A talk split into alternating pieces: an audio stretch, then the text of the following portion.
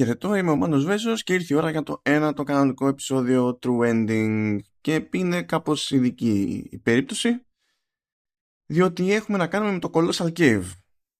Τώρα το Colossal Cave έτσι, μπορεί να ακούσει κάποιος νέος και να πει wait, what? Μπορεί να ακούσει κάποιος παλιός και να πει επίσης wait, what? Αλλά και οι δύο μπάντες να εννοούν τελείως διαφορετικό πράγμα διότι το Colossal Cave υπό κανονικές συνθήκες είναι text adventure που πρωτοσχεδιάστηκε τη δεκαετία του 70. Και στην ουσία το, το Colossal Cave που είδα στην Gamescom είναι μια 3D διασκευή του. Άρα θα το έχουμε να το δούμε τέλος πάντων με γραφικά κανονικά και τα, και τα συναφή.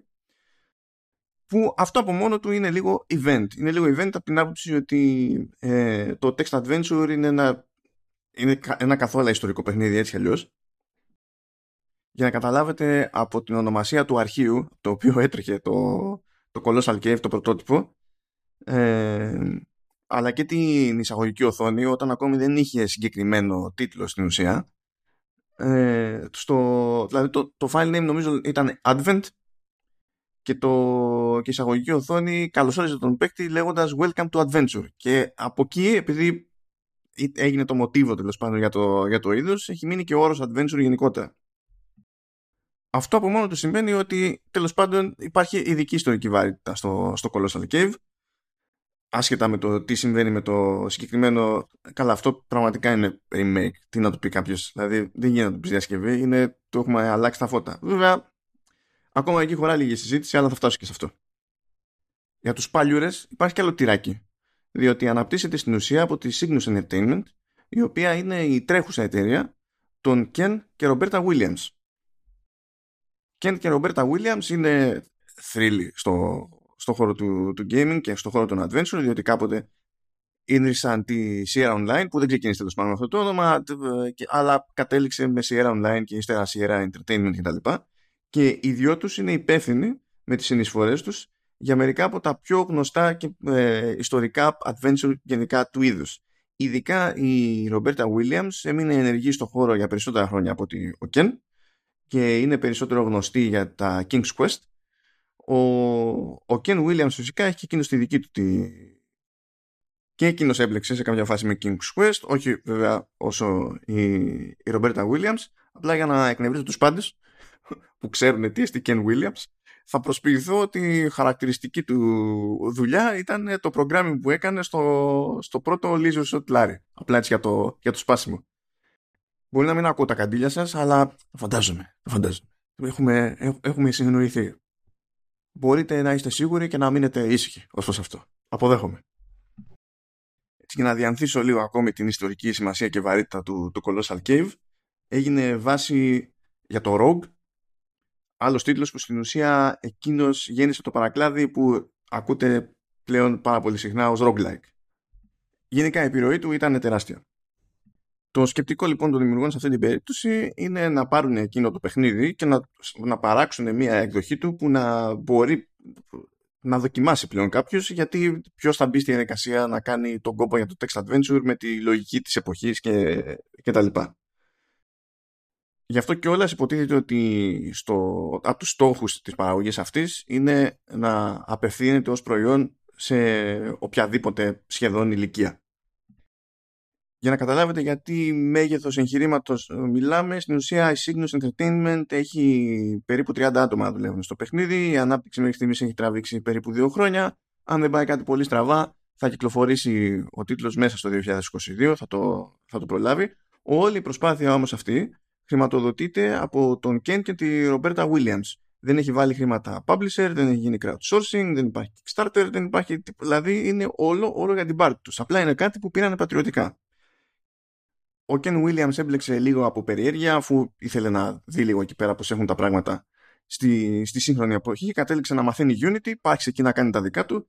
Η Ρομπέρτα Williams έχει πιο μεγάλη εμπλοκή γι' αυτό και το όνομά της είναι πιο, πιο εμφανές στη συγκεκριμένη περίπτωση αλλά με, με βάση πράγματα που άκουσα τέλος πάντων είχε πλάκα το ότι στην αρχή δεν ήθελε ντε καλά να ασχολείται με λεπτομέρειες και, και τέτοια πράγματα οπότε όταν γινόντουσαν συναντήσεις και συνομιλίες εξ αποστάσεως για να ενημερώνει μία πλευρά την άλλη τέλος πάντων σε τι κατάσταση βρίσκονται τα πράγματα και να προχωράει η παραγωγή. Ε, η, η Ρομπέρτα Βίλιαμ στην αρχή δεν έμπαινε στη διαδικασία να συμμετέχει, ήταν ο Κεν και έκανε τις, τις κουβέντες. Αλλά έτσι όπως με ενημέρωσαν, την ώρα που έτρεχε η κλίση, ε, έκοβε κάτι βόλτες η, η Ρομπέρτα με στημένο το, το αυτή που και που έριχνε κάτι ματιές και άρχισε να πετάει κάποια σχόλια. Γιατί ο Νάνος είναι έτσι; Θα έπρεπε να δείχνει πιο φιλικός, θα έπρεπε να είναι πιο γλυκούλης και πάει λέγοντας και στο τέλος κατέληξε να έχει όλο ένα και πιο ενεργή συμμετοχή και στις λεπτομέρειες. Έτσι, όχι ότι δεν έμπλεκε όπως και να έχει το πράγμα. Τώρα μπορεί να πει κάποιος εξ αποστάσεως, συναντήσεις, συνομιλίες, συνεννοήσεις κτλ. Ήμασταν στην όλη φάση τώρα με, τη, με την πανδημία, μάλλον, μάλλον αυτό εννοεί ο ποιητής. Ε, όσοι έχουν την παραμικρή ιδέα για Ken και Ρομπέρτα Williams ξέρουν ότι δεν εννοεί αυτό ο ποιητής, διότι το συγκεκριμένο ζεύγος ζει σε σκάφος και πηγαίνουν πέρα δόθε. Και γενικά δεν ε, τους ενδιαφέρει ιδιαίτερα να καταλήξουν κάπου συγκεκριμένα ή να ζήσουν έξω από το σκάφος, να πιάσουν κάποιο σπίτι ή δεν ξέρω κι εγώ τι. Κάνουν το κομμάτι τους και δεν δίνουν δεκάρα. Αφού μπορούν οι άνθρωποι τι να πω και στα δικά μας. Μια διευκρίνηση πριν πάμε παρακάτω.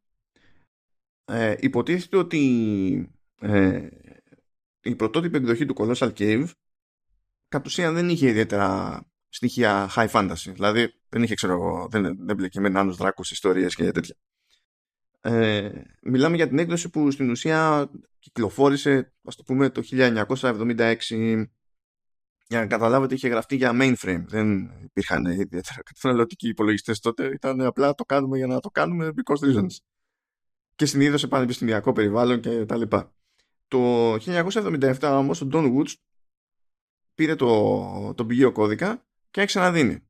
Πρόσθεσε τοποθεσίες, πρόσθεσε στοιχεία high fantasy κτλ. Και κατέληξε αυτή η έκδοση να είναι κατά μία παινία, ας πούμε, η πιο προβλεπέ μορφή του, του Colossal Cave. Σε αυτή την έκδοση βασίζεται το 3D remake που, που είδα στη Γερμανία. Και στόχος γενικά αυτή της, αυτής της παραγωγής είναι το τελικό αποτέλεσμα σε 3D να είναι όσο πιο πιστό σε αυτά που φαίνεται ότι περίμενε το πρωτότυπο παιχνίδι ως κείμενο από τη φαντασία του, του παίκτη με βάση φυσικά τις όλες περιγραφές κτλ. Αυτό σημαίνει ότι αν κάποιος θυμάται κάποιον γρίφο και πώς λυνόταν τότε μπορεί να χρησιμοποιήσει ακριβώς τον ίδιο τρόπο επίλυσης απλά σε 3D περιβάλλον με κανονικά με υπαρκτά βασικά γραφικά και τρισδιάστατα μοντέλα και τα, και τα συναφή. Όταν λοιπόν προσγειώθηκα εκεί στη σχετική παρουσίαση, έπεσα σε, σε τρία άτομα. Οι δύο ήταν, ήταν αρκετά νεαροί, πιο μικρά από μένα, και στην ουσία ήταν εκεί πέρα περισσότερο για να επιδεικνύουν τις εκδοχές του, του παιχνιδιού και να είναι λίγο πιο σφιγμένοι στην επικοινωνία αυτό που συμβαίνει τέλος πάντων συνήθως σε τέτοιες ε, ηλικίες, χωρίς βέβαια να λείπει ο ενθουσιασμός. Υπήρχε όμως και μια τρίτη φιγούρα, ο οποίος ε, όταν, όταν πρωτοείπε εκεί έξω ότι ε, ετοιμάζει κάτι, οτιδήποτε, με Κένι και Ρομπέρτα Williams, επειδή το θυμάμαι αυτό σαν περιστατικό και μου το θύμισε και ο, και ο ίδιος, ε, το πέταξε αυτό στο Twitter και τον πήραν για απαταιώνα ότι δεν παίζει αυτά, αυτά τι δουλειά έχεις εσύ και σιγά που επανέρχονται στο, στο, στο game design τέλος πάντων και production οι συγκεκριμένοι αυτά έχουν παρατήσει τόσα χρόνια και τι, ακόμα και να επανέρχονται τι δουλειά έχουν με σένα κτλ. Αυτό έμπλεκε λίγο με την περίπτωση, ε, με την ιδιαιτερότητα μάλλον, λεπτομέρεια, ότι το συγκεκριμένο άτομο ε, στην ουσία τώρα καταλήγει να ασχολείται περισσότερο με, ε, με 3D graphics, συγκεκριμένα δηλαδή εντάξει κάνει marketing support στη, στη Entertainment αλλά ε, κανονίζει τα set designs ας πούμε κυρίως και το, το υπόβαθρο του όμως είναι στο σχεδιασμό κοσμημάτων. Δεν, δεν, δεν κάνω πλάκα. Είναι σχεδιασμό κοσμημάτων. Το οποίο ακούγεται τελείως εκτός τόπου και χρόνου, αλλά αν τα βάλετε κάτω δεν είναι τόσο εκτός τόπου και χρόνου, από την άποψη ότι των πραγμάτων στο κόσμο έχεις να ασχολείσαι με design σε 3D space. Δηλαδή, θες δεν θες. Αλλά γενικά είναι πολύ ειδική περίπτωση αυτό μου. Ε, minimum είναι ε, super fun. Πώς το ξέρω αυτό; Πηγαίνω, είμαι σε εκθεσιακό χώρο με καλό φωτισμό, αλλά τεχνητό φωτισμό και είναι η, η περίπτωση άτομου που πετυχαίνεις εκεί πέρα και είναι όλη την ώρα με γυαλιά ηλίου. Γιατί, γιατί έτσι. Δεν τον ενδιαφέρει καθόλου. Αλλά πάνω απ' όλα, δηλαδή κανονικά τα λέω αυτά πρώτα, απλά για να κάνω δρόμο στο να πετάξω το όνομα. Γιατί ο άνθρωπος λέγεται Μάρκους Μάξιμους Μέρα. Και δεν, ούτε αυτό είναι αστείο.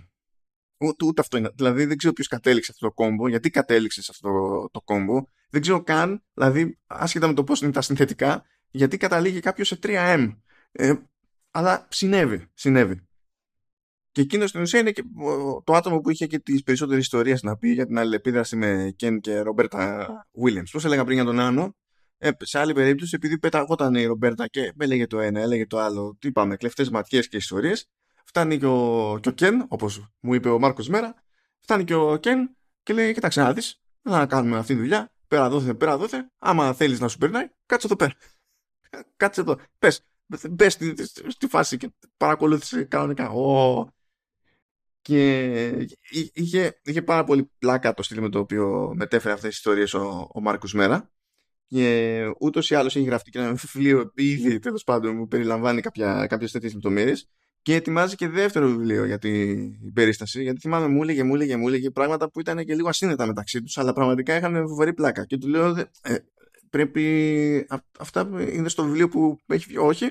Ε, πρέπει να μπουν σε κάποιο βιβλίο. Ε, και μου λέει, ναι, ναι, το, το ετοιμάζω. Και όχι απλά το ετοιμάζει.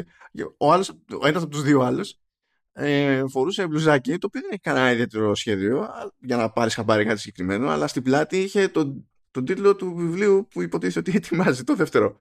Και λέει εντάξει, γίναμε. Καλά όλα αυτά, αλλά να πάμε και λίγο στις εντυπώσεις. Τώρα τι παίζει. Οι εκδόσεις που, που είχαν εκεί πέρα και έδειχναν ήταν στην ουσία δύο. Εκ των οποίων η μία δεν είχε ανακοινωθεί. Οι εκδόσεις που είχαν ανακοινωθεί σε εκείνη την περίπτωση ήταν για PC, Mac και Quest.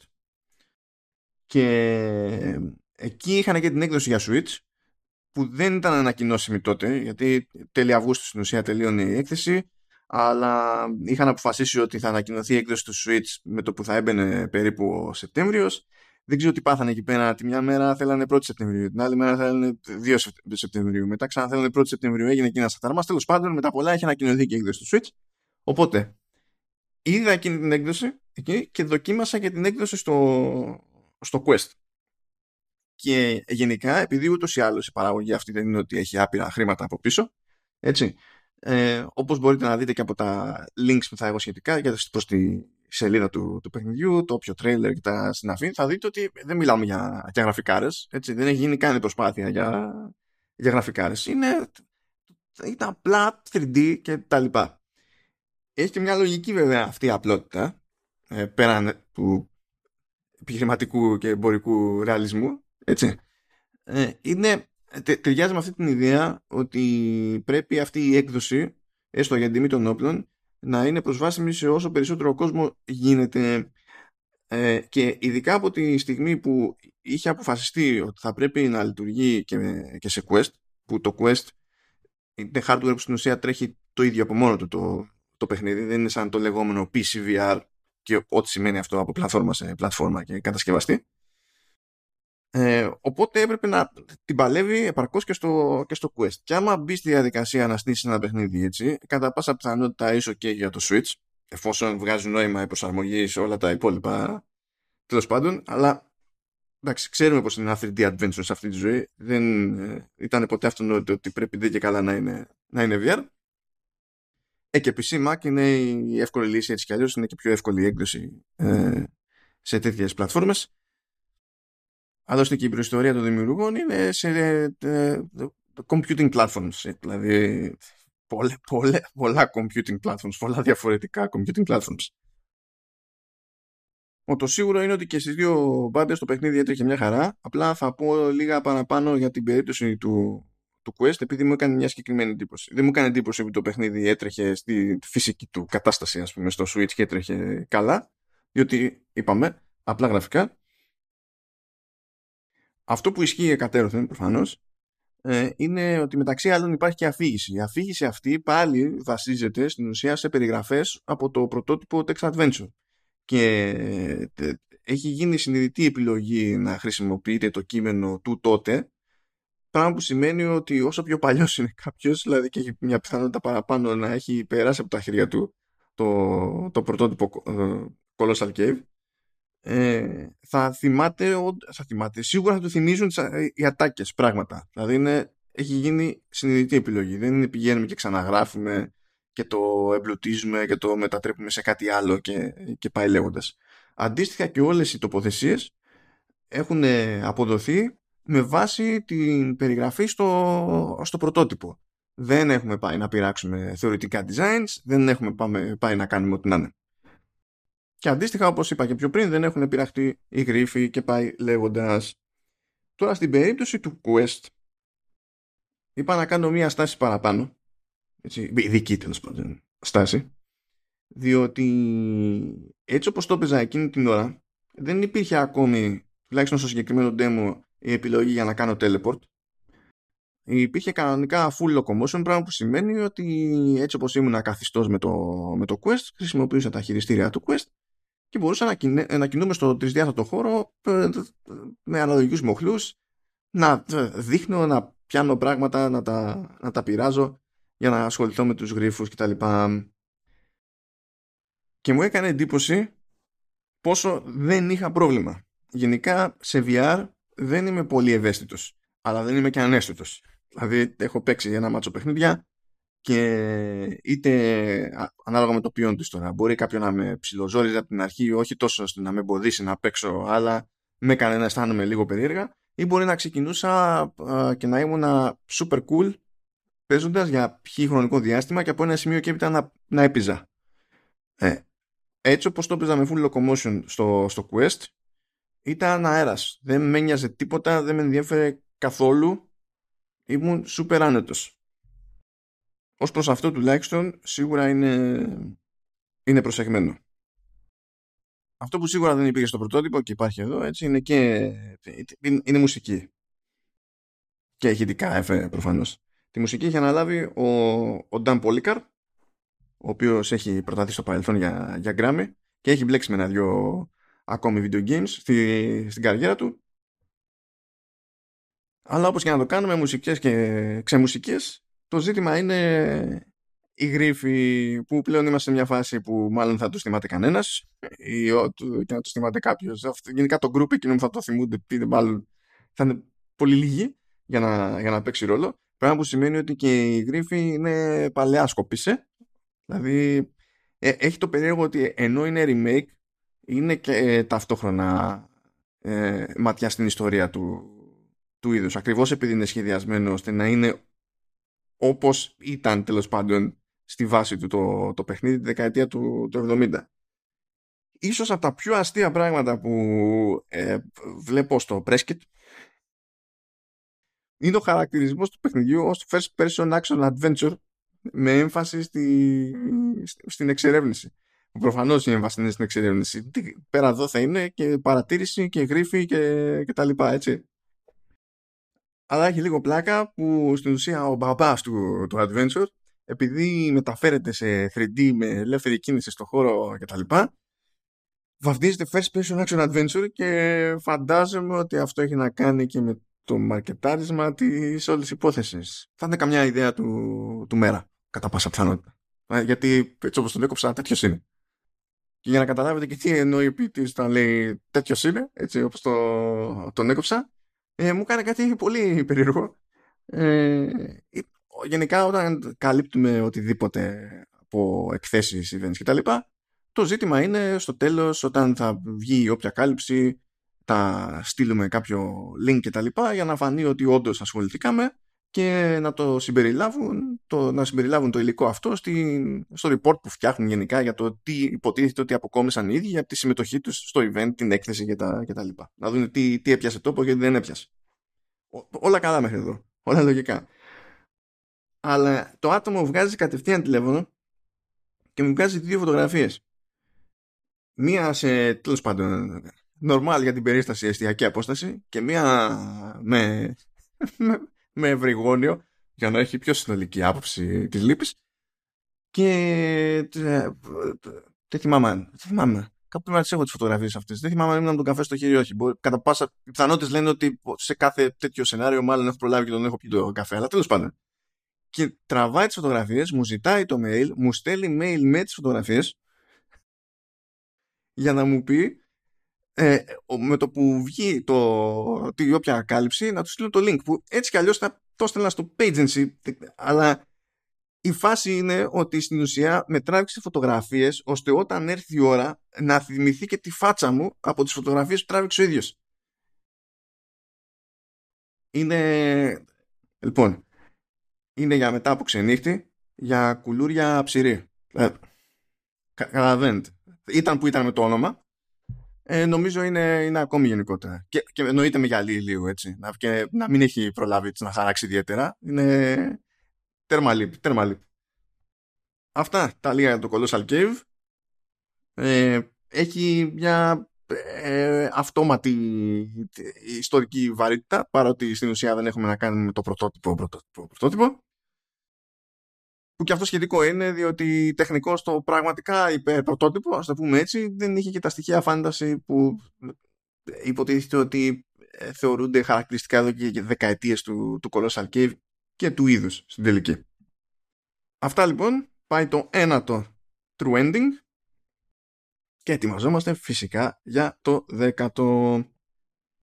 Είτε το δέκατο είτε το εντέκατο ανάλογα με το τι σοϊ μούτζα θα φάω και πότε γιατί η μούτζα είναι σίγουρη, το timing είναι που παίζει συνήθως ε, θα είναι και το πρώτο true ending που θα είναι και κριτική, δηλαδή review, δηλαδή όντως το concept του true ending γιατί τα έχω καταφέρει πάρα πολύ καλά όλα πηγαίνουν με βάση σχεδίου. OK. Okay. Anyway, αυτά. Χαιρετώ και επανερχόμαστε οσονούπω. Τσάου σε όλους.